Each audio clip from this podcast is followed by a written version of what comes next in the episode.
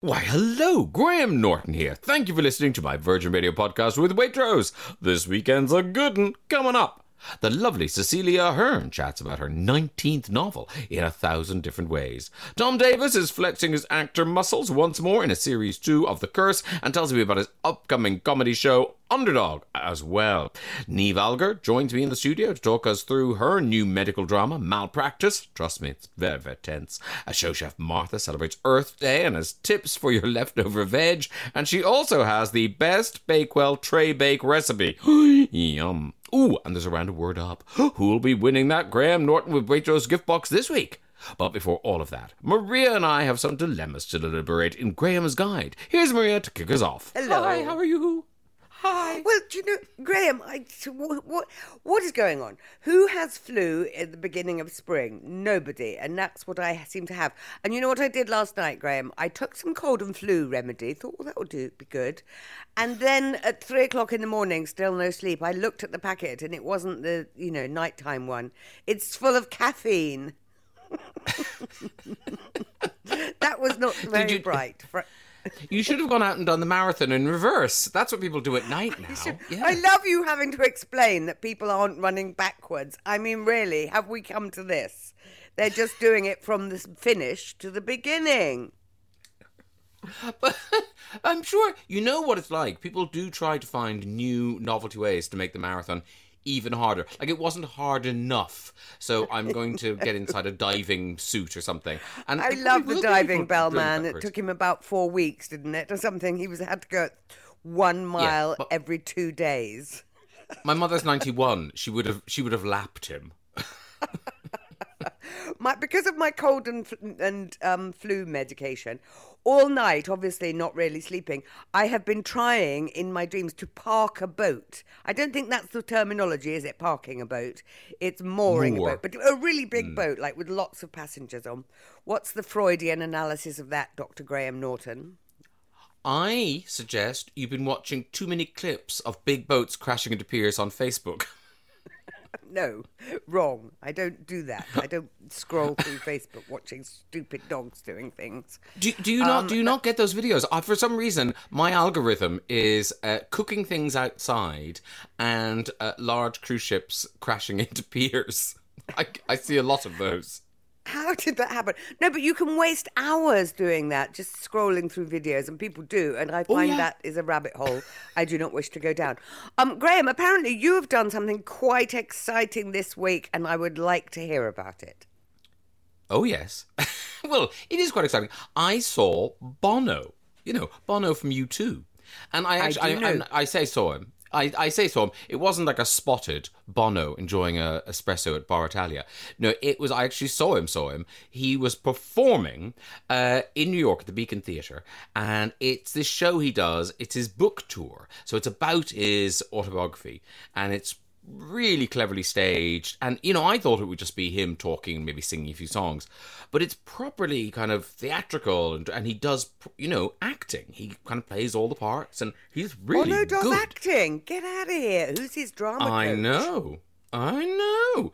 Um, the, what was sweet was though the audience though you know they knew the audience did know that it was going to be a book event, but whenever he would sort of you know.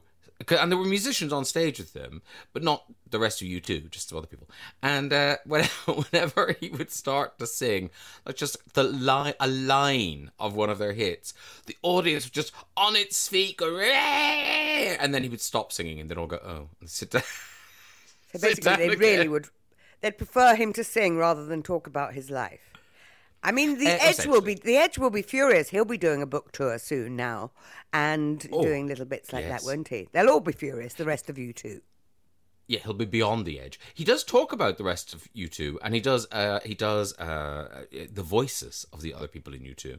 I mean, it's clever. It, it was really clever and kind of moving. A lot of it about his dad.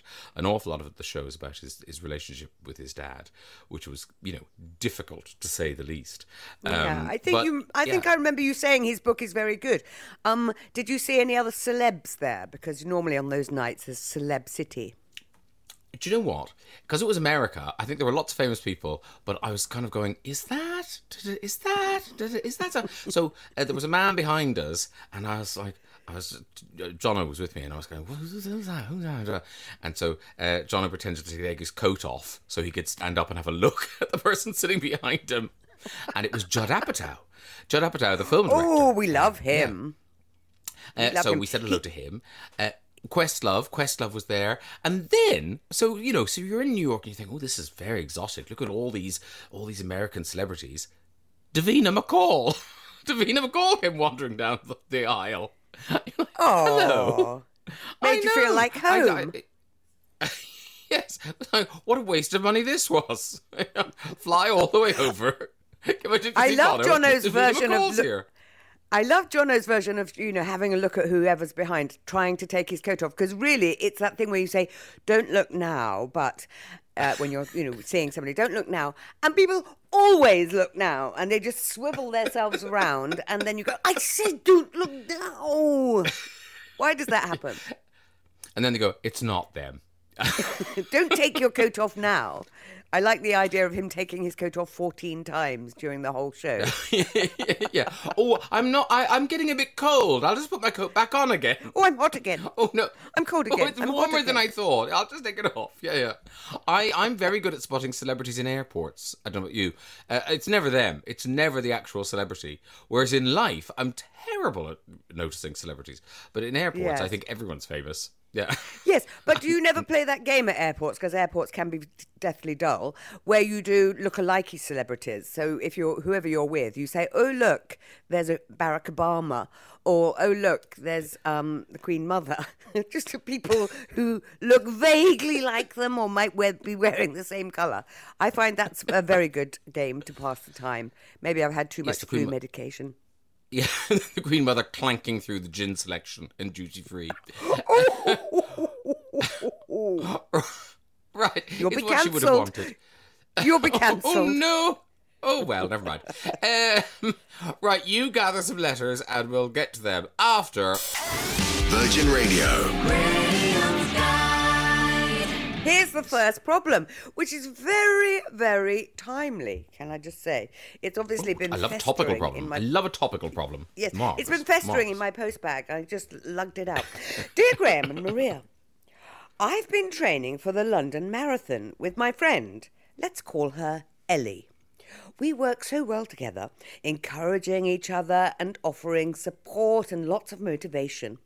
She wants to run with me on the day, but she's quite a lot slower than I am. I really want to go for a personal best and not to be held back. We've been training together for seven months. Is it mean of me to say something? And how do I broach it without causing any bad feelings? And that is from Sophie in Aldershot. Well done, Sophie in Aldershot, for training and good luck tomorrow. But I have to say, Sophie in Aldershot, this may have been languishing in the post bag. You have left it a little bit late to tell your friend, let's call her Ellie, that you're not going to be running with her. And I'm afraid there's a sort of element, Ellie, uh, Sophie in Aldershot, of hubris here of you saying, Oh, yeah, we trained well together and thanks very much for that. But see ya, you know, get to the start line and just go, See you at the other end, loser.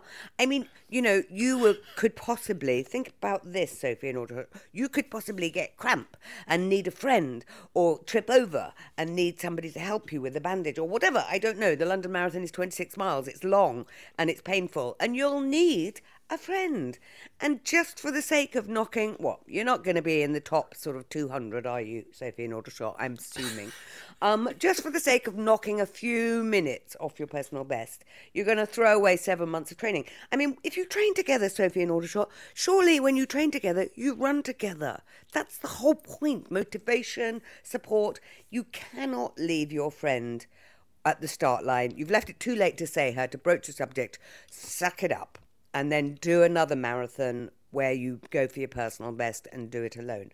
I just think it's a bit mean. Sorry. What do you think, Graham? Well, we were talking about running in reverse earlier, and that's really what Sophie should do: is run backwards to seven months ago and have this realization then. Because not only have you left it too late to tell your friend Sophie, but it strikes me that if you've been training with a slow person for the last seven months, you're not up to your best, are you? because you've been kind of holding back. So actually, for all your oh, I could run a lot faster than her. You haven't really trained properly for seven months, so you know. Try. You might run faster than her for you know five miles, and then she'll find you gasping and holding onto a, a lamppost uh, as she jogs slowly past. Tortoise und hare, things like that. So I think I mean- Sophie, uh, another. I'm with you. I think another year. Uh, then go hell for leather and, and push yourself and see what you can do. For this year, it's too late to push yourself because also I think you'll hurt yourself because you haven't been training at the pace you now want to go at. So it, I mean, of it- it course, has Graham. disaster written all over it. Sophie could have been training with her friend, let's call her Ellie, and going a bit slow and doing the motivation and so on. But then Sophie could have been doing some, you know, fast sprints on her own in her spare time so that she is faster. It was a bit like playing tennis, isn't it? If you train, if you play with somebody who's a lot better than you, then it ups your game. So maybe you've been helping Ellie along with her game. So continue to do that because. It does. It smacks of sort of selfishness and overconfidence, doesn't it, Graham? To be thinking, I'm going to go for a personal best. I'll be up there with the winners, and loser Ellie will be miles behind me. She won't even make the pub. That kind of thing. It's not a race. It's not a race. Well, it is for some people, but I think for It most is. people, it's not a race. You I mean, it's a race for a few people at the front there, but for most people, the London Marathon is a thing you do, and completing it is winning it. So, I re- honestly, Sophie, I, I, I just think you know you've done all this work with your friend. Just hang out together, and you know, and also if she's really struggling, she may say, "Oh, look, if you want to just you know leave me, save yourself." Uh, so she might. She might. I'm she a might burden to you. I'm a burden. Go ahead. Send help. It's about feel good, isn't it? It's about everyone feeling good, the atmosphere on the day. It's really not, unless you're in the real top 200, it's not about racing, Sophie. Just suck this up. Yeah, because also you, you're going to be in the bit, Sophie, I imagine, with your friend Ellie, where for the first, you know, once you leave Greenwich, I know you it's all timed and stuff, but at the beginning there, you will just be shuffling along because there's so many people, and you know, it's just yeah. So I just think have I like nice you saying day. this like you've done the marathon, Graham. I'm sure I've seen you there. I'm very Yeah, good several at times. Several times. marathons. Oh, I've raised, I have raised millions for charity with my running. Maria, I'm really happy. Uh, No, you do it on your bike. Oh, even that I'd struggle. 26 miles. I don't think so. I do. What makes me laugh about the training for the marathon is on the day, it nobody looks like they trained. It all it all looks like a horrible surprise to everybody by the time they're getting to the end. So I Especially think the people don't train at all. Oh, no, it's, too, it's too late for this. It's too late for this. But my advice is always don't train at all because then at least you've only one horrible day. Whereas if you train for seven months, you've had That's weeks of ridiculous advice. That's unsafe advice, Graham. Take it back immediately. Okay. Well, it's too late. It's too late. People can't take my advice now because the marathon's tomorrow. Dev sponsors, part one. And my favourite responder today will be getting a Waitrose Victoria sponge cake. Yes, it's a sponge cake filled with whipped buttercream and strawberry jam. You know, a Victoria sponge cake. Delicious. Uh, let's find out what you thought. Gavin in Belfast says the idea of dumping your friend after seven months training seems really bad form. You've worked together and supported one another through seven months of hard work. Like it or not, you are a team. To land this on them the day before a race is very unfair and could seriously damage their confidence. As my old dad would say, you gotta dance with the one that brought you. Isn't that a fantastic? I love that. You gotta dance with the one that brought you. Thank you very much, Gavin. Now, do you know who couldn't disagree more? John and Michelle. No, no, no. You've got Sophie's response all wrong. Sophie and her friend Ellie don't need to be joined at the hip. Uh, true, it's not a three legged race. Every runner knows that on these events, you do what you need to do for yourself. Also, think of poor Ellie feeling like she's holding her friend back. Not good. Maybe you're right, John Michelle. What are we? We're not runners. We don't know. Uh, Carol is in Long Eaton. Oh, Graham and Maria are absolutely right. Saws John and Michelle. It is far too late to dump Ellie now. Unfortunately, the weather isn't looking great, and supporting each other is what is important here. Enjoy the marathon with Ellie, take in the atmosphere, and focus on a on a oh personal best another time.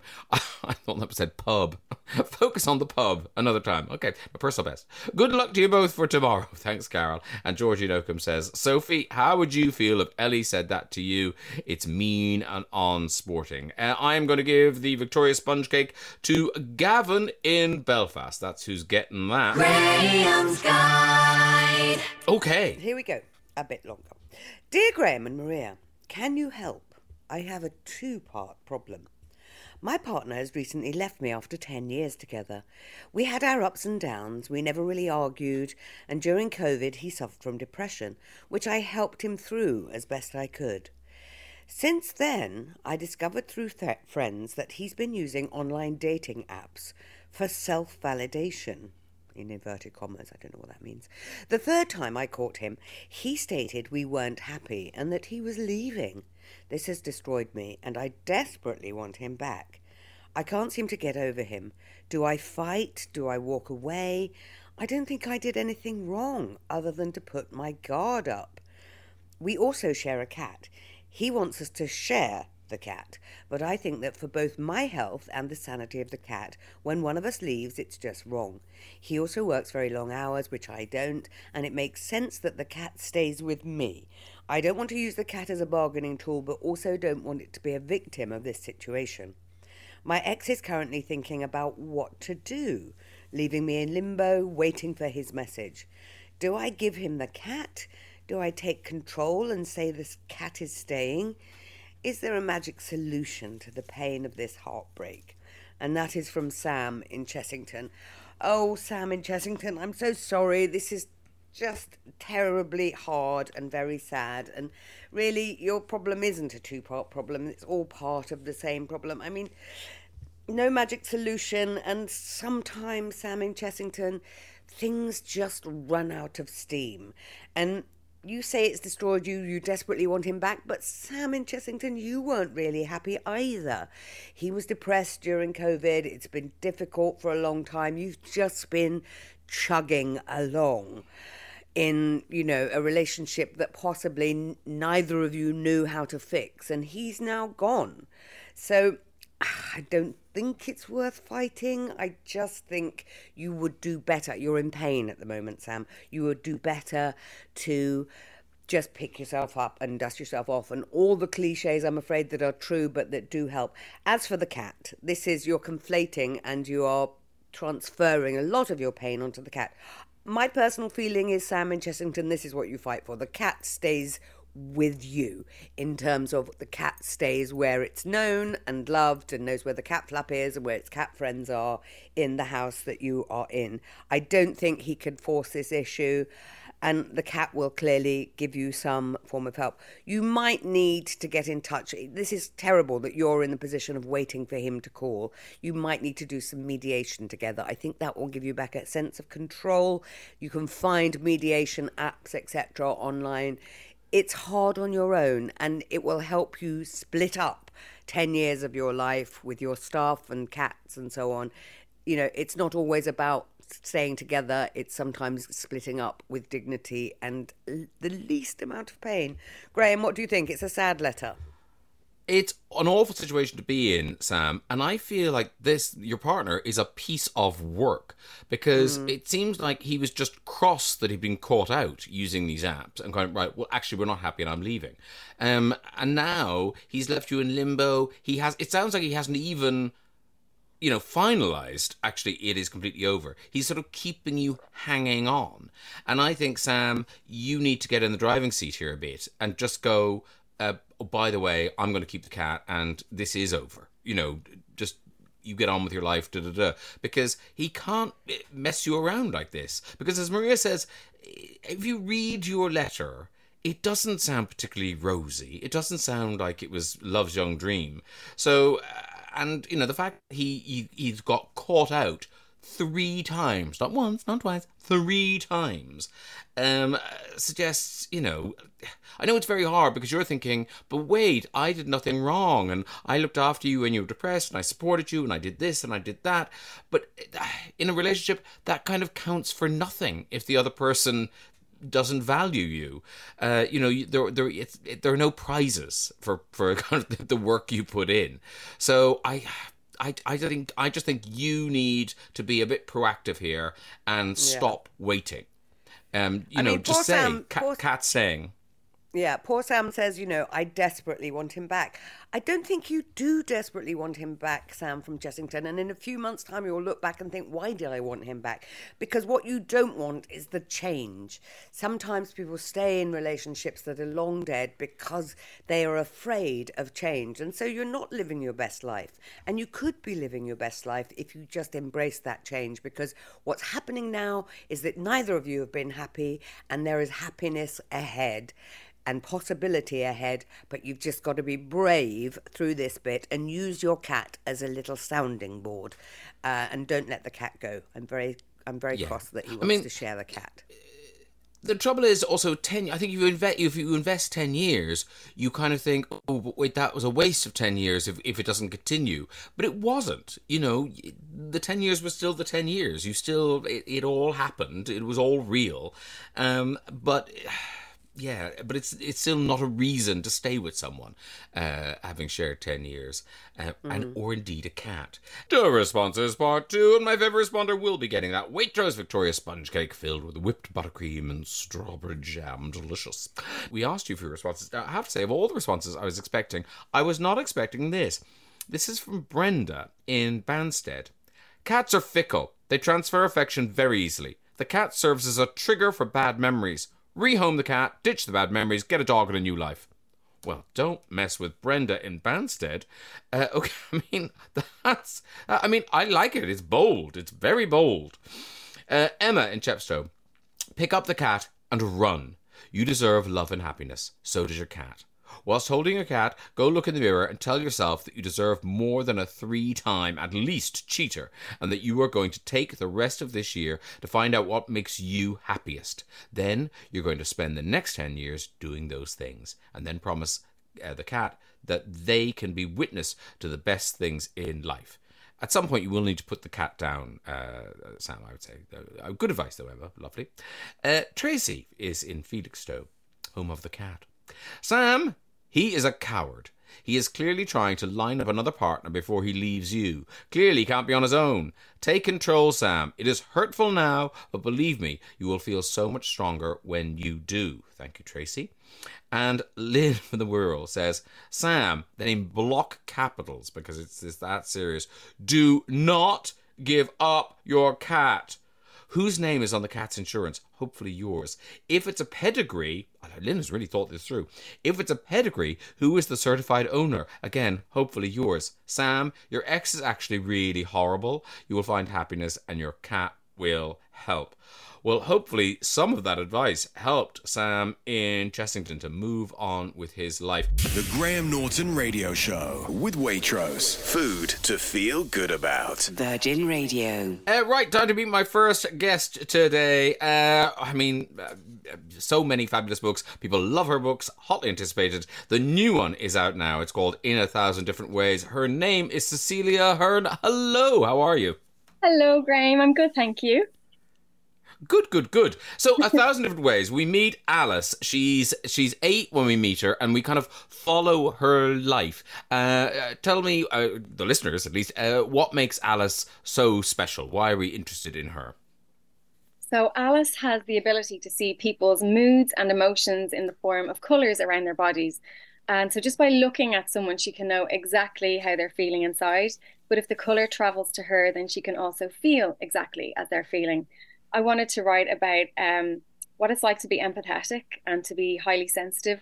And so I chose to use colours um, for emotions because for people who aren't quite empathetic, it's hard to really understand how, you know, if someone says a kind word, how that can move to one person to the next, um, or a cruel word, how, how that can um, travel from one person to the next. So it's a very colourful book. Um, it's about empathy and it's about a character trying to navigate her own life while feeling all the stuff from everybody else around her. And you know, people often don't get the families they deserve, and certainly that's the case with Alice, isn't it? Yeah, absolutely. We meet her at eight years old, and I think that for me as the writer, the reason she has this skill is, is for for survival. And her mom is very she has bipolar disorder, and she doesn't know which version of her mother she's going to get at any given day or moment. So she starts analyzing her and trying to read her mood, and that's when the colors develop. You know, she first sees her mother in a cloud of blue, um, and then it travels to other people, and then it's everybody for the rest of her life. So from a young age, she's really trying to to read the atmosphere of her house every single moment of every day. And tell me this, Cecelia, this gift that she has, in your version, is it a kind of a supernatural thing? Because I know there's, there's that book, Born on a Blue Day, Daniel Tammet, uh, where you know I think some autistic people see colors a lot and associate colors with people. So where where is this gift? Is it based in reality or is it purely supernatural? I didn't want to write supernatural or fantasy or magical or anything like that. I really wanted it to be grounded in reality. I know that sounds weird because I've written about someone who sees colors, but we do know that people do see auras. Um, and there's also that word that I can't say properly, synesthesia, um, where you know people are just wired. people are just wired differently. You know, some people hear music and see colors, and um, I know someone who who sees money in colors. Um, or when they hear the numbers, they see colors. So I wanted it to be more along those lines. And um, when I was pregnant with my third child, I experienced aura migraines, and it was around the time I was thinking of this book, and I thought, well, that's my way in. You know, sometimes things can be hormonal or neurological, um, and, uh, and and that's and that's really where it is. It's not supernatural. It's more kind of crazy wiring happening with her. And because of the way the story is told, you know, we meet her when she's eight, and then we follow her as she kind of uh, gets out of Dublin and, and, other things that happen to her life. Did you did, did you just kind of put her in that situation and see where it went, or are you one of those writers who kind of had it all mapped out? I have a lot of it mapped out. I mean, I don't think you can have it all, but um, I certainly knew. Most importantly, I always know how I wanted to end. You know, I want, I know the feeling that I want to have, or I want the reader to have at the end. But sometimes I don't know how to get to each point in the novel. But um, I knew I wanted it to be her whole lifetime. It's no spoilers. We do meet her at eight, and it brings her to the, the final days of her life. And I wanted it to be about how she sees this skill as a burden. Um, it's a burden to be empathetic for a lot of people, and it's it's difficult to always feel what other people are feeling. And so she has to learn to go from shielding herself to actually communicating with humans and and knowing and being able to live her own life despite what other people are feeling around them. So that was the journey I wanted her to take. It wasn't, you know, I could have gone two ways. I could have thought, well, she can feel what everyone feels, then she tries to help them. But it was the opposite. I wanted her to not want to help people and to feel like she's kind of lost in this, what she thinks is a curse. But it's and very I've heard you talking about this. it's very joyful. but it is. It's, but also, she is a great character. I mean, you like spending time with her. But I, am But I, you talked about this. This idea that you know, this is. Is this your twentieth? Is this the actual twentieth novel? This is 19, 19. So, um, but it is I, I, don't know. It is my favorite book that I've written. I do think that it is the, probably the best book that I've written, and I don't say that for every novel. I just I feel like I was really connected to this one. Um, I kind of emptied the tank into this story, probably because I'm quite similar to her, though I'm not her.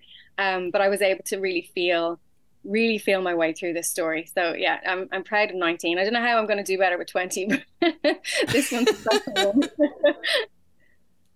And does it get easier in any way. As, as, your confidence i mean you, you, know you should be very confident the amount of success you've had. but now. does that confidence does that does that confidence help you through? I think it does help. It does you know and there's definitely days when i think um, this is it. I'll never write a novel again. I can't even write one sentence today. You know it just and sometimes it's so natural and, and it really just flows and i can't put the pen down because i still write longhand. But um and then other days i can't seem to put two words together. So um, it's funny old thing, uh, which I'm sure you understand, but I think that uh, sometimes I just need to look at my bookshelf and, and think, look, you've done this before, you can do it again, and you just push my way through it.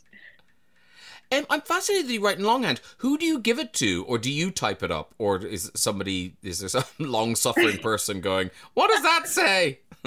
the person in the cupboard, yeah. Um, no, I I type it up myself. So I write long, oh, okay. I write it chapter longhand, and then I and then I type it up as I go along, and then I edit as I transcribe. So it's it's like I'm immediately getting a second draft as I go along.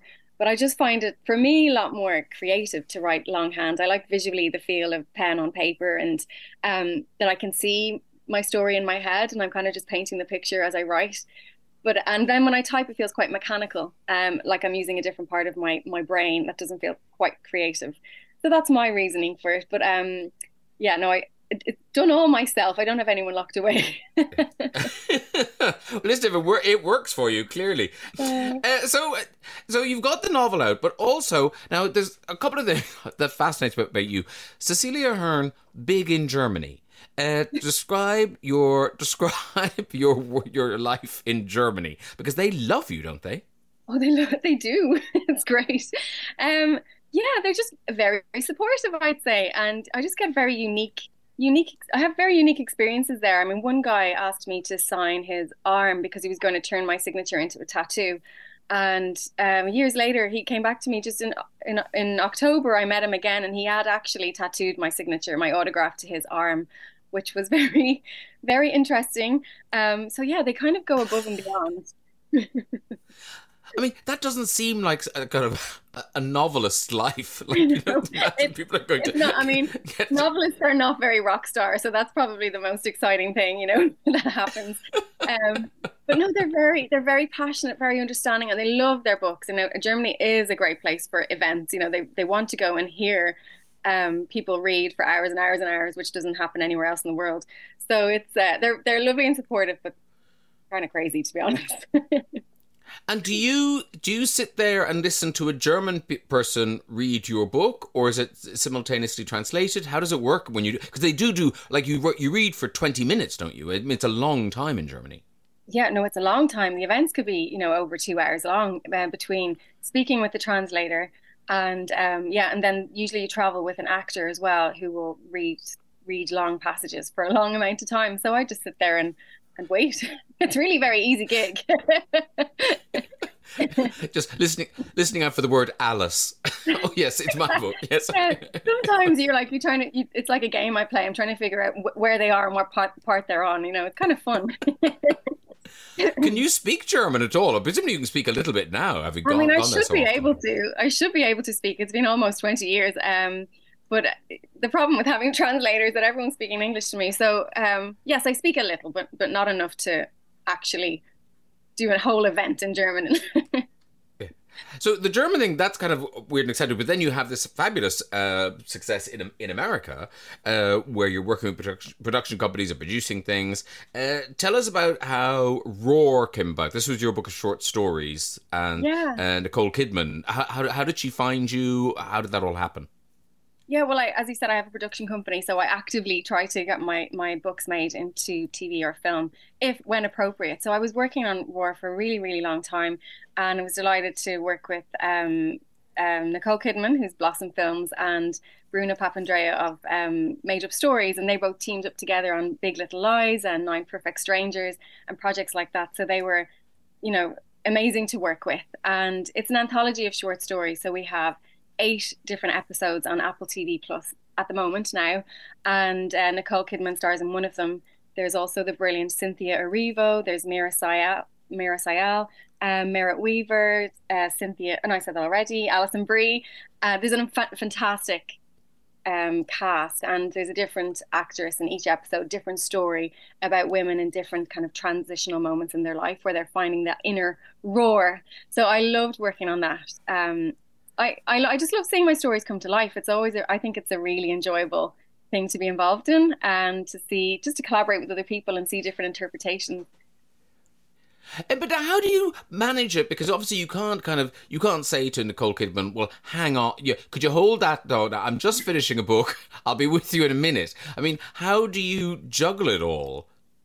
Well, I think that's the word. You know, it definitely is a juggle, and and I always describe I always describe TV as like a WhatsApp group of trying to get a group of friends together because it's like no one's, you know, everyone's like, can we meet up on a Saturday for dinner? And then it goes on all the way to from December till June. You can't get anyone who's free. It takes so long to get anything made. Um, trying to get all these people, and then you know, as it gets closer, people start to drop out of the of the night out, and it doesn't start to kind of change.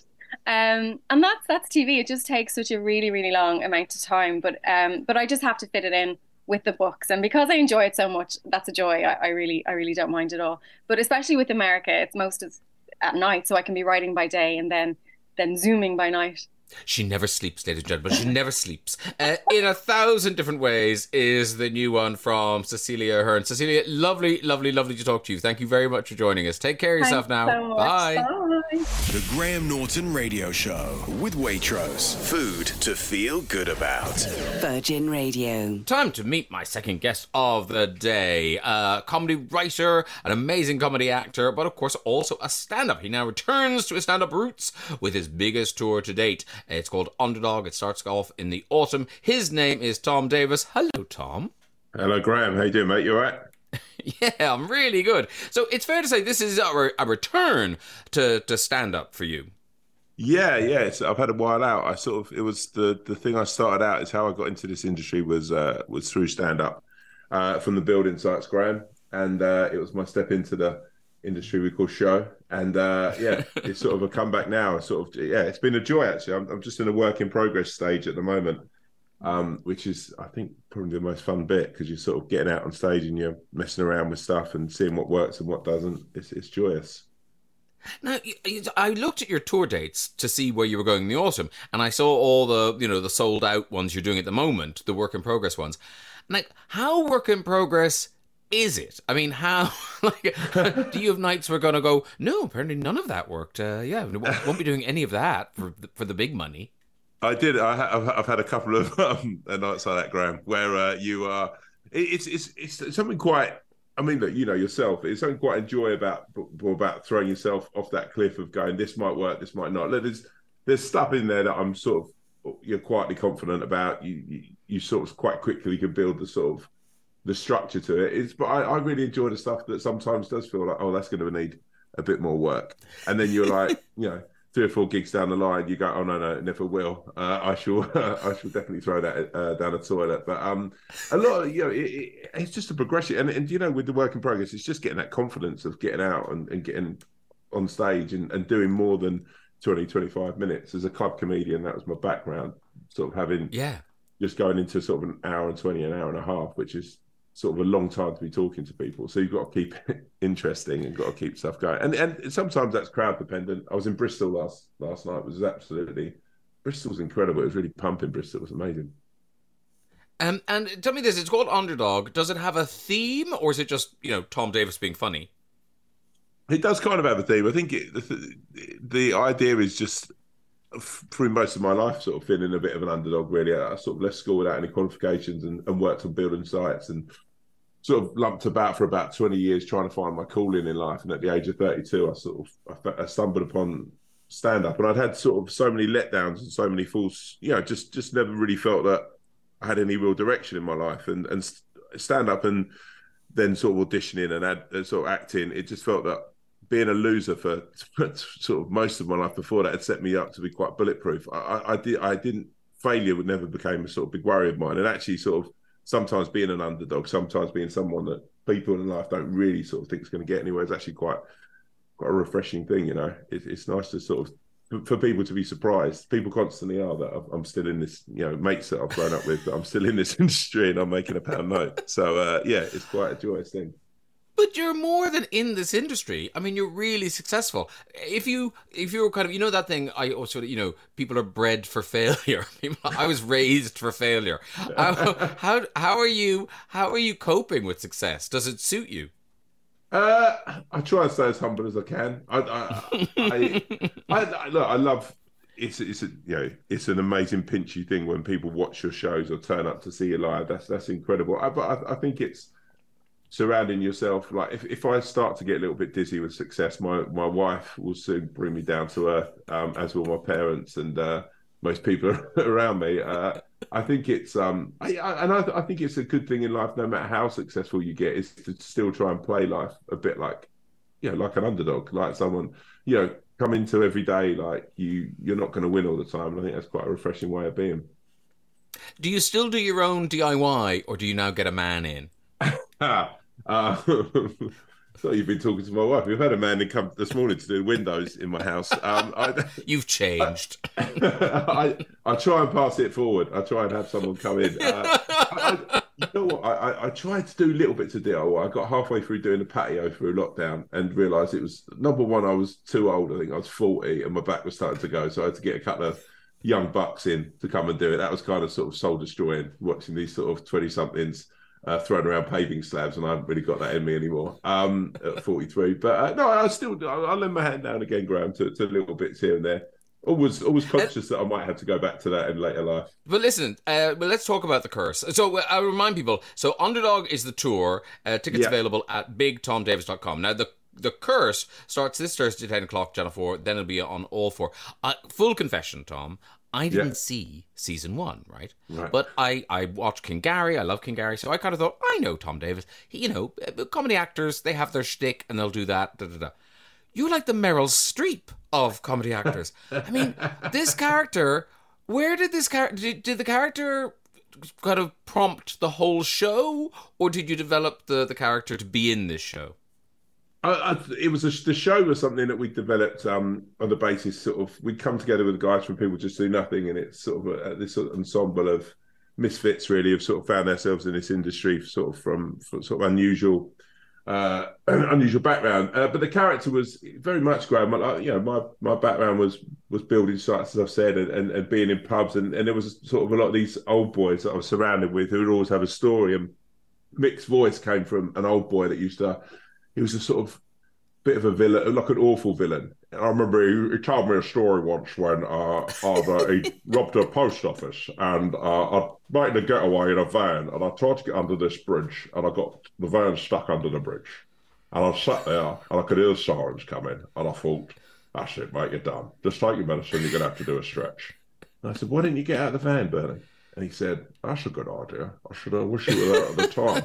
um, and uh, so, so yeah, the voice and, and the mannerisms and the character. And also, you know, I think when I came into this industry, I was very conscious of trying to play people that weren't just essentially King Gary, but trying to play characters that were a bit different and, and pushing myself as an actor. I, I never had any formal training or I just sort of you know, my training was really watching things like the Fast Show and, and Will Ferrell movies and whatever. And, and so Gary was kind of a, the closest, I guess, I've ever play, played as as a character to myself, and and the joy I get from you know like the Morgana show and and you know uh, Paddington or whatever of creating a, a character and a voice and, and sort of those mannerisms is is the joyous thing of sort of in what I do really, is sort of becoming someone else for a few hours.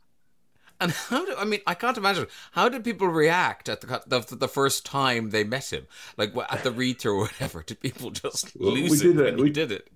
we did an audition process, and E. McKenney, who's fantastic, I mean, she's just she's amazing. When she came into the cast as a as a part of Natasha, and I started doing that voice and that character, her face was just utter shock. I've known Ema for years, and she was like, "What is this?"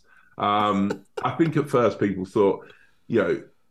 Are you actually? Are you gonna? It's a big move. It's a bold move to, to, to you know, to not just the character but the look. I was, uh, I worked really closely with uh, Jodie Williams on the wig, sort of that sort of uh, balding guy who's sort of got the comb over, trying to hold on to his hair, and um, yeah, and sort of every, every part of it. I, I, I love that building of the look, the clothing. Um, I mean, the clothing in the second series is a little bit more, uh, yeah, a bit more edgy at times. There's a lot of speedos and what essentially are hot pants, but um, uh, it's uh, it's a yeah, it, it really is. It's it's a fun character to do. But yeah, I think when we're in actually, you know what, Graham, when we were, we filmed all the series two in Spain, and the look on the Spanish crew's faces when I first did that voice and I first came out of my trailer was like, what is going? What is this? Do people really talk like that? Uh, that did you always know at season two you were going to give yourselves a holiday and go to Spain? Uh, if I'm like, I kind of thought, you know what would be because when you're filming stuff, it's it's amazing, but it's kind of nice if you can be in one location because it means you can do sort of nine to five. And a bit of me was like, if Mick's in prison, it means my days will be nine to five. Uh, and uh, I could be home to sort of put my daughter to bed. And then everyone else was like, we're definitely moving it to Spain. So, spoiler alert, I was like, well, yeah, I think Mick needs to break out of prison then. Um, and uh, I wasn't going to let him go to Spain without me. And uh, yeah, but it was always like the Costa del Crime. It was just such an interesting time, sort of uh, the non extradition, these sort of almost like a wild west of Europe, really, for the 80s. And, and sort of, there's nothing really funnier than the fish out of water theme that, that, that you've got across this. Uh, well, I'm going to go back and watch season one now because I love. I've only watched two episodes of this one, but it's just great, and you are brilliant in it. Uh, Tom Davis, uh, Underdog is uh, the tour that kicks off in the autumn. You can find dates and tickets and all of that at bigtomdavis.com. And the Curse, which we were just talking about, that kicks off. Season two kicks off on Thursday at 10 o'clock on Channel Four, and then you can watch the whole thing on all four. Uh, good luck to you, sir, and thank you very much for joining us this morning. Do appreciate Thank it. you, Graham. A pleasure as always. Thank you so much, mate. Stay right there. Niamh Algar is on our screens in Malpractice, a brand new medical drama on ITV. But first, Hello, how are you? I'm very well. What do you bring us today on World Earth Day? Well, I have got for you today some crispy mixed vegetable mi- mixed vegetable pakoras that came out all mixed up, which is funny because they're called mixed vegetable pakoras. Yeah, mixed vegetable porridge. I have to say, normally. You, Martha Collison, are you know queen of presentation. Everything's just so. Everything's. Of, these pakoras look like they have a life of their own. they look like they could not be tamed. They look quite wild. Pakoras are wild. I mean, for those of you who are not sure what a pakora is, it's essentially it's in the same family as a bhaji. So it's got all of those lovely vegetables, deep fried, become all crispy. But literally, you put them into the oil and they do what they want to do. but I quite like them with all their little crispy bits. No, I saying they look like something from Jurassic Park or something. They could attack. They could attack. Uh, so now this is so World Earth Day. Uh, there are there other World Earth Day recipes in the weekend newspaper. I believe there's a couple. This is the one by Ellie Kirshen, oh, Ellie Pear. Um, she writes every week, Too Good to Waste. So pretty much every week in an Ellie column is World Earth Day because she's all about loving your leftovers and reducing food waste. But this is a particularly good recipe because you can use most of the vegetables that you've got knocking about in your fridge or and any potatoes in your potato bag or wherever you keep your potatoes. Um, all of those can go in and they'll become something crispy and moorish and really good on the side of a curry. I mean that is such a good idea because you know there's so there's always like half a cauliflower knocking around or you know uh, two carrots looking a bit sad. Yes. So uh, yeah, that's a great idea. Very good. And is it because uh, you see? Are we deep fat frying this? We are we are doing a little bit of deep fat frying. It's quite exciting. See, that scares me. That scares me. I always imagine the fire brigade can't be far away if I'm if I'm deep fat frying. it is a little bit scary. When I was teaching myself to cook when I was a teenager, the one the two things I wasn't allowed to do in the kitchen was deep fat fry or make caramel. They were my parents' instructions. Anything else was fair game, but those two things were off limits because they are a little risky. So make sure you've got either supervision or you've read all of the instructions and you've got your fire blanket ready, but you'll be ready. It's not it's not as hard as it sounds. And also uh, ventilate the room, I would say. Otherwise, very sensitive fire alarms will, Yes. will go off. Yes. I remember, uh, I think I was, it was something crazy. Like, I think I was braising tofu or something, and the fire brigade arrived. That's some intense braising.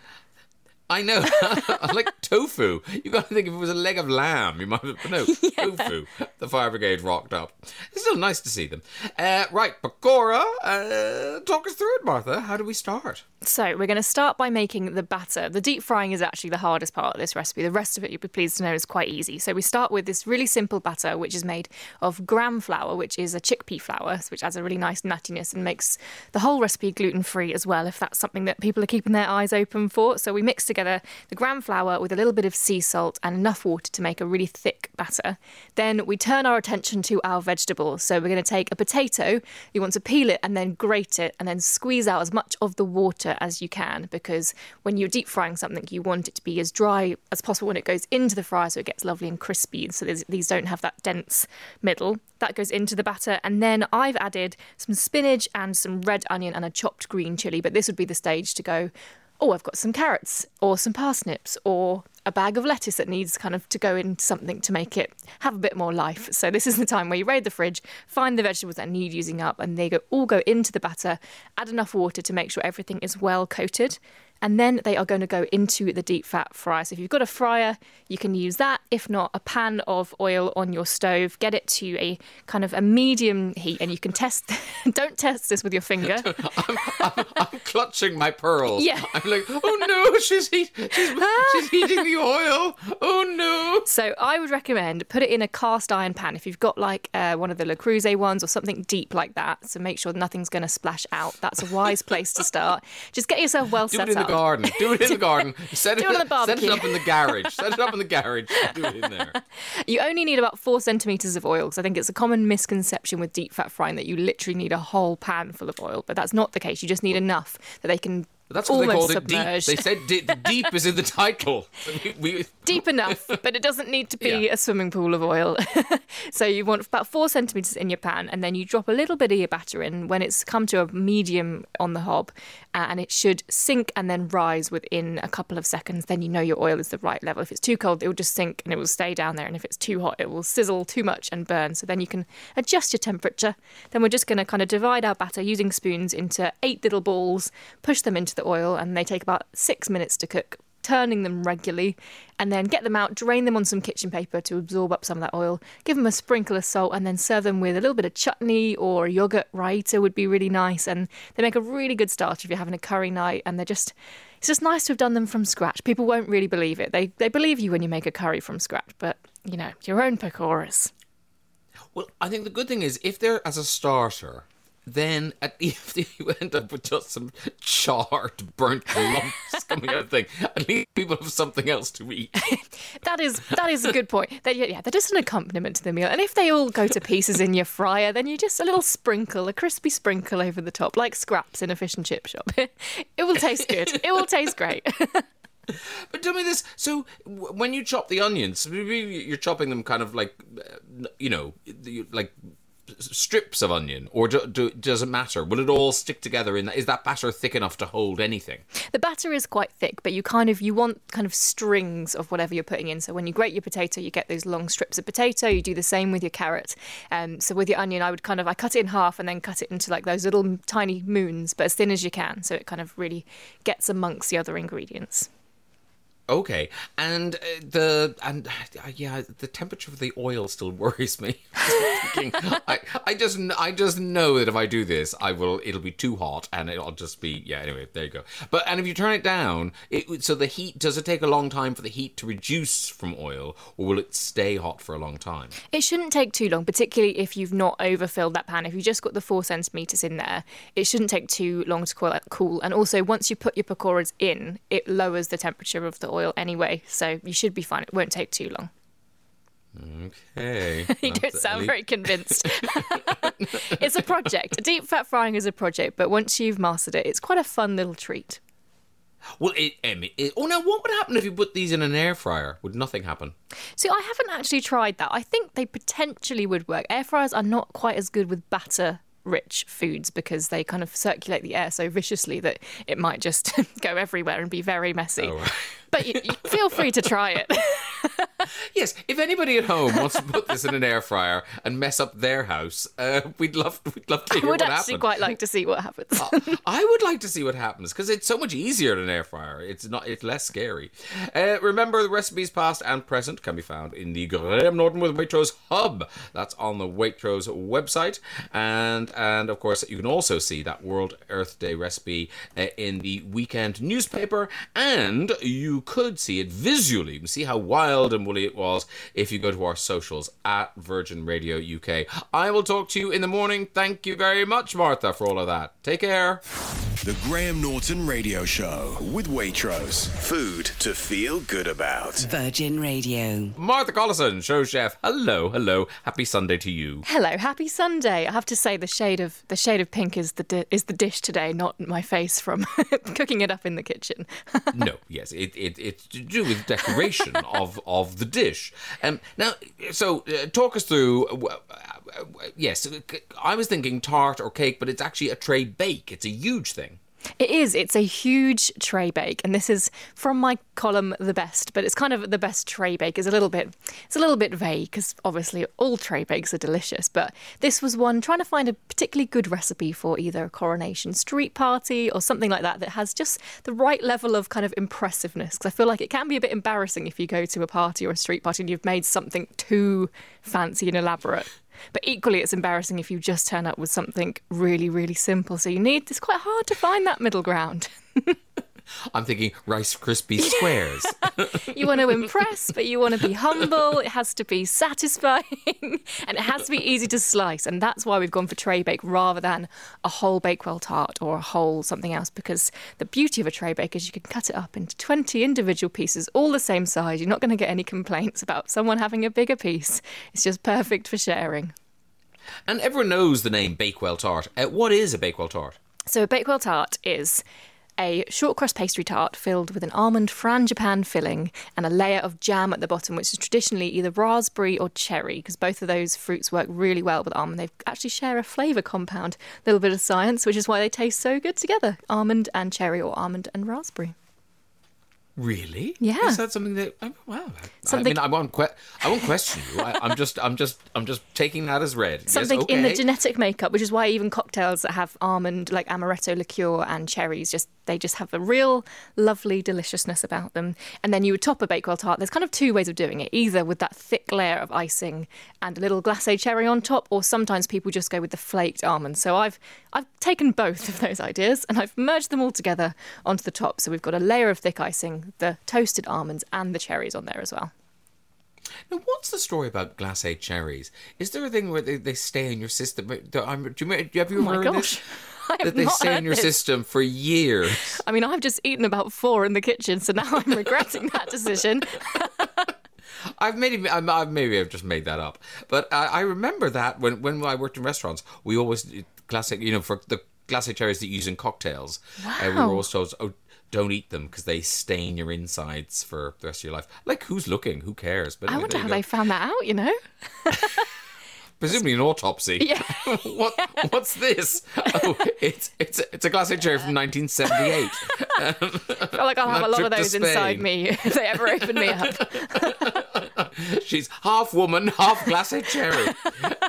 right, I am still chatting to Martha Collison, show chef, and she has a tray bake for the ages in front of us, and she's about to share exactly how we can make it. Uh, go, off you go. How do we start? So we're going to start. This is a tray bake that has pastry as well as cake, so it's a little bit more complex than a basic tray bake, but I think it's worth it. And you can use shop bought pastry if you don't fancy making it from scratch. But we'll start with the pastry where we're literally taking butter, which is cold, flour, blitzing it together until it is breadcrumby, and then adding a bit of water to make a nice soft dough. And it's a regular short crust pastry. You don't need it to be sweet because there's so much sugar in the rest of the cake that this is quite a nice little savoury relief. And then we're going to line a tray bake tin, so a nice big rectangle one with a layer of pastry. And you can either just do the base or you can do the base and sides and make it like a big tart if that's what you prefer. That goes into the fridge to chill for a little bit, and then we're going to blind bake it, which is when you scrunch up a piece of tin foil, or not, sorry, not tin foil, scrunch up a piece of baking parchment, put that inside, and then fill it with baking beans or rice. It goes into the oven, and it means the pastry will be cooked through.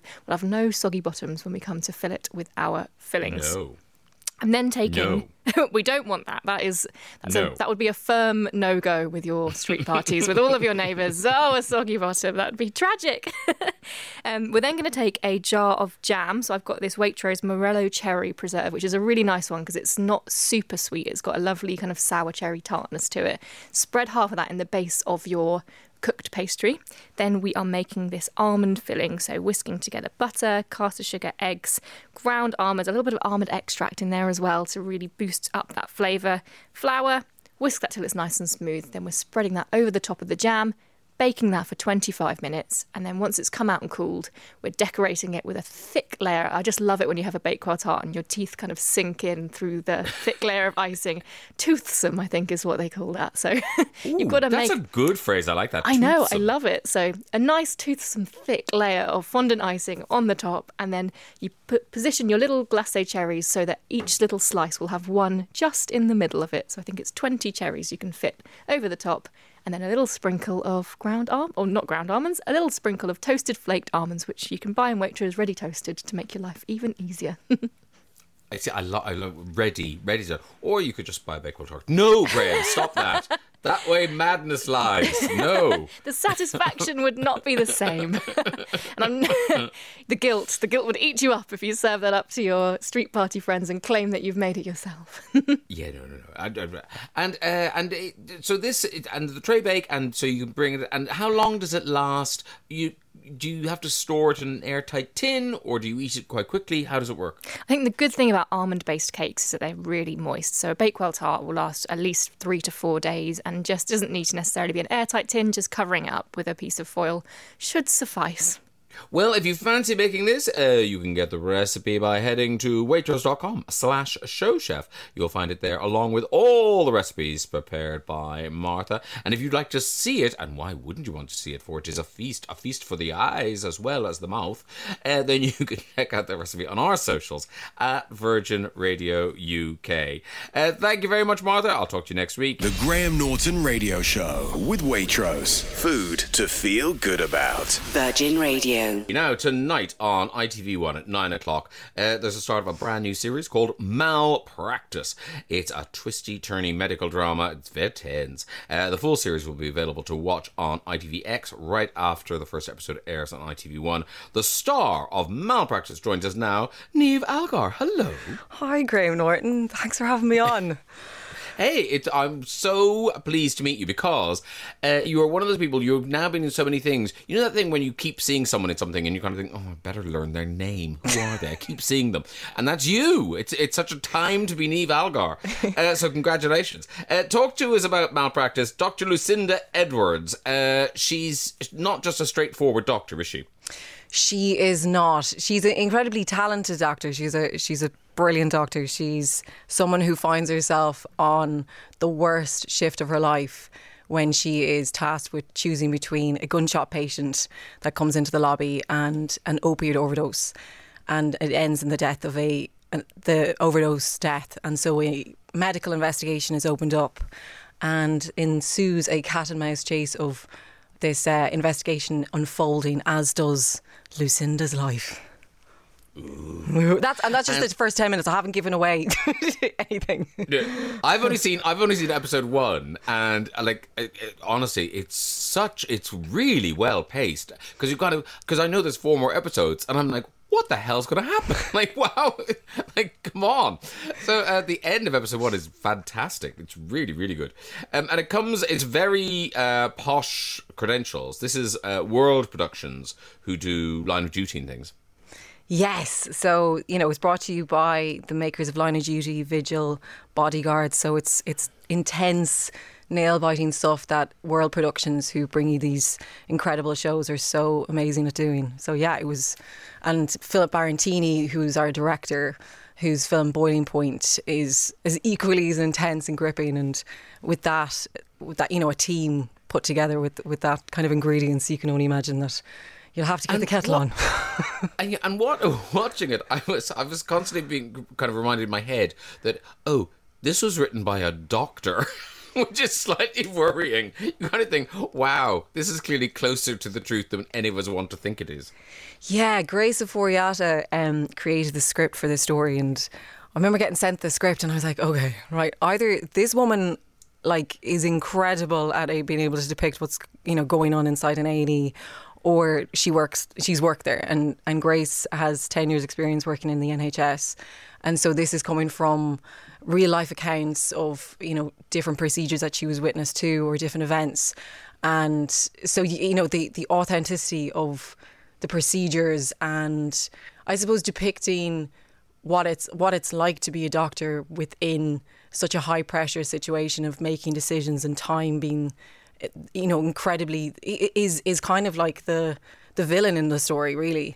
Um, and she's she's created this this story that, like when I when I picked it up, I was on the bus and I was. I'm really bad at like car sickness, and I read the entire thing. I didn't feel sick, so I was like, "This is a good sign of a good script." But also, I thought what she got really well was that A and E is just like somewhere else to work in that you know, people don't get on. You know, there are different personalities and there are tensions and frictions. Whereas I think A&E is often depicted as this place where, you know, we're just one big team trying to help everybody. And it, it's got to be more complicated than that. Yeah, well, eh, I suppose where the story with malpractice is that it comes post pandemic. So you have a team that has been pushed to the limits, both physically and both emotionally. And, you know, it's so timely as it comes out now, given, you know, the the strikes that are happening and, and the fact that, you know, the situation that medical staff find themselves in is that it's feeling that feeling of un, being undervalued, underpaid, under resourced, and how that would eventually take a, such a taxing toll on someone. And so, yeah, you you definitely get an impression of almost like a family structure within the hospital that is slowly being, you know, being really tested. And Niamh, what sort of actor are you? Did you go deep in A and E for you know months, or did you just pop a stethoscope around your neck and sort of do the grand? just started, just fired myself into it, hope for the best. no, I, uh, I I was really really privileged and fortunate enough to to shadow in in a hospital in in England and just be a fly on the wall and witness kind of firsthand what that feeling would be like to to be working in an A and E, but also honestly, it's just to get my head around the script because eh, when you're in A and E as a patient, your priorities and I suppose your view on how things operate, or it's it's a very kind of personal experience. But you're never, unless you're you know you work in that situation, you never have um, an opportunity to look at it from the point of view of a doctor. And so yeah, I got to to shadow and and literally just be in awe of how incredible these people are that are able to solve problems in You've just yeah. sorry, sorry, you've just reminded me of. Have, do you watch that show, uh, The Other Two? Have you seen that? no Oh, it's it's like a comedy about uh, these brother and sister of a, a kind of Justin Bieber thing, and uh, one of them is an actor,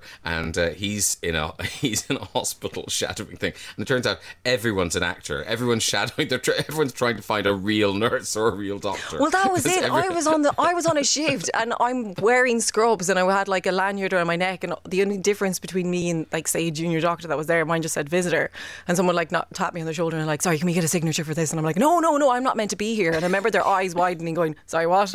I'm like, no, no, no I'm just, I'm just not, I'm not here. but also I have like a fear of hospitals, so it was a way of trying to get past that. I love the way the show's called Malpractice, and it caused malpractice. Uh, no, it didn't. It didn't. No- Nothing bad happened. Tell me this, Steve. A lot of people, a lot of actors, uh, you know, in Ireland, when they kind of think, right, this, that's what I want to do, they immediately come to London. But you didn't. You you stayed and trained in Ireland. Is that right?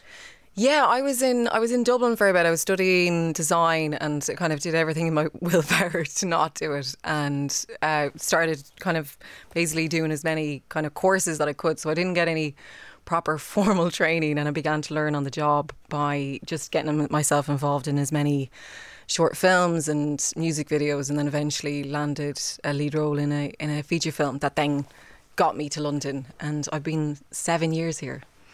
Yeah. Oh wow. I Okay. know. Uh, but you still work back in Ireland a lot, right? I do. The the last job I was on, um, it was with, with a film with uh, Florence Pugh called Wonder. So that was Oh, so good. It is It of is years back. so good. Great book, great book, and uh, fabulous film. Really, you and you are brilliant in it. Um, where was that film? Because it's beautiful. Yeah, it was filmed in the Wicklow Mountains, so it was kind of around Glendalough.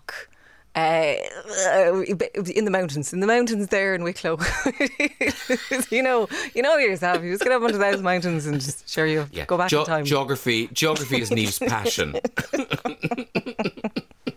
you just get into a car at four in the morning. you just got out. Yeah, here we are. Uh, so then you get to London, but now you know you've worked in the states. You do, what, was Raised by Wolves filmed in the states?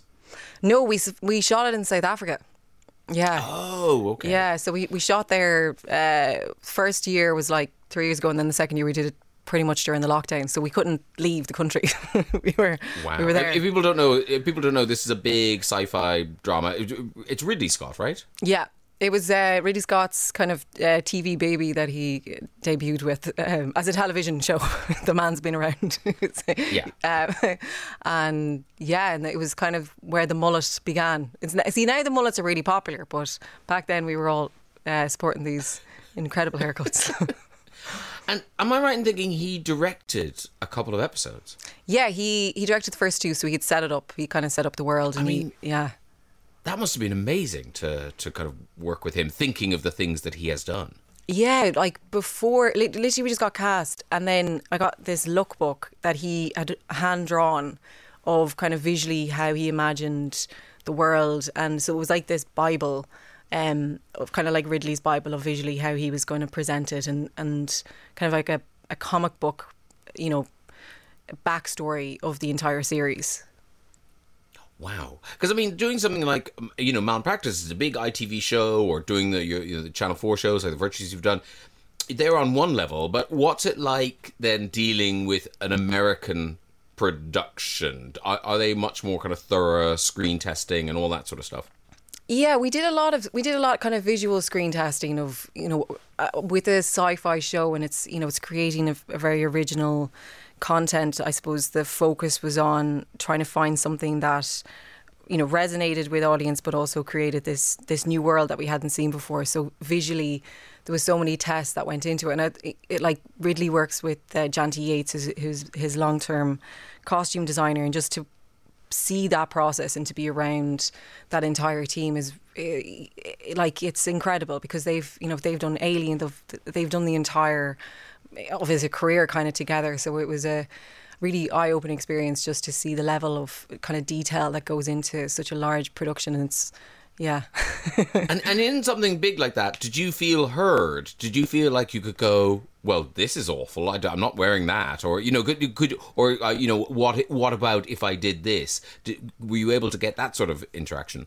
Yeah, there was. I, I definitely felt like it was in, it was really collaborative, but also the resources that you get. So you could kind of suggest. I was like, oh, I would would love to actually do that stunt, and they're like, great, we'll set you up with a trainer, and we'll start with armory training on, on Tuesday. And so the the kind of the the availability for resources is kind of abundant, and you're you're spoiled for choice. And I love kind of being given the opportunity, I suppose, to learn a new skill that I'm not going to get in in you know anywhere else in life unless I go out and pursue it myself. So yeah, you it's it is incredibly collaborative, and you're like what Ridley said is like I create the world, you just play in it. So your character is kind of like your identity. So you know, flesh it out and and uh, and so I suppose you bring in elements of working with Shane Meadows, who's all about the backstory, all about really thinking thoroughly about where your characters come from, where it's going, and having an, you know an extensive knowledge of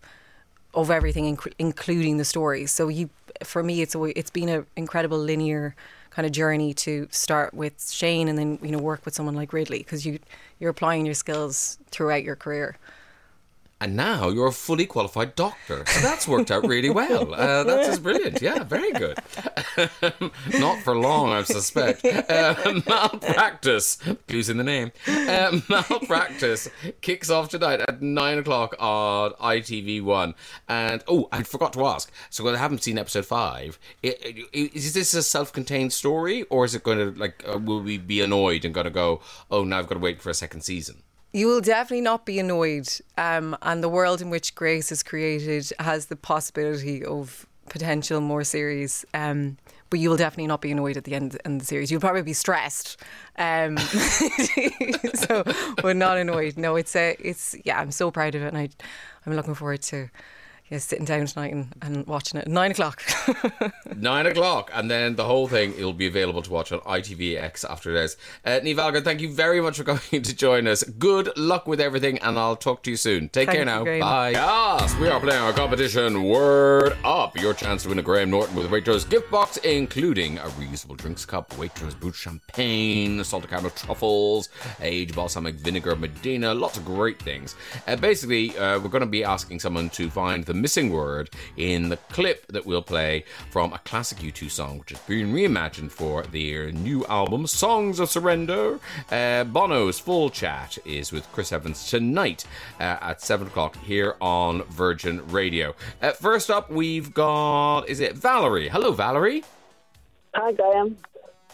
There she is. Uh, and where are you today, Valerie? I'm in Cornwall, near the Jamaica Inn on Bodmin Moor. Gorgeous. And tell me, is is it sunny in Cornwall? No, it's grey, surely. no, it's pouring with rain. oh, very, very Jamaica in. Very Jamaica yes, in. exactly. Uh, so that's it. You're just in for the day, are you? no, we've been out for breakfast um, Siblyback Lake to Olive and Co, the best cafe in Cornwall. and I've got my husband here in the car with me. Hello, Hello. What? What's your husband's name? Colin. Colin. Okay, Valerie and Colin. Uh, now, can you hear? You can hear well enough on the phone, yeah? Yeah, are you struggling to hear me? No, no, I can hear you. It's just I'm about to play the clip, so I just want to make sure you're you're hearing okay. Yeah, I can hear you. Okay, here comes the clip. What is the missing word? I'm at a place called. It's everything I wish I didn't know.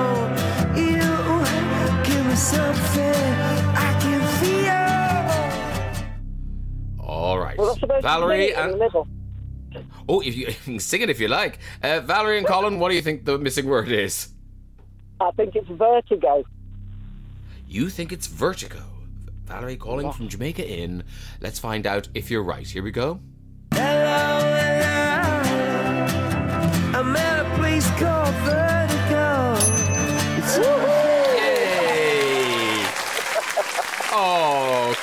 Congratulations, Valerie and Colin. You've had the best breakfast available in Cornwall, and now you've got a Graham Norton with Waitrose goodie box. Uh, is there anyone you'd like to say hello to while you're on the radio?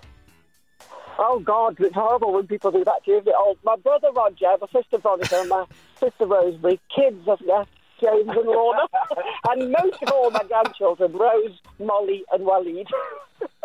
Okay, very good. Big happy family. Uh, congratulations, Valerie. I'm so glad for you. That's great. And uh, Colin, drive safe now with the excitement. I know you'll be giddy with the excitement. but uh, or have a lovely Sunday. Cheering up our weekend. Bye. Aw, take care, guys. Take care. Congratulations. Bye bye. That's Valerie and Colin in Cornwall. Winners, winners of the Graham Norton with Waitrose gift box in Word Up. We might be playing it again next week. You never know.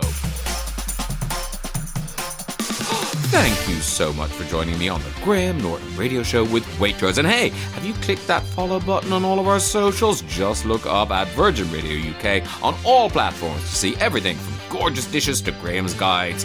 That's it for now. Speak to you soon. The Graham Norton Radio Show with Waitrose. Food to feel good about. Virgin Radio.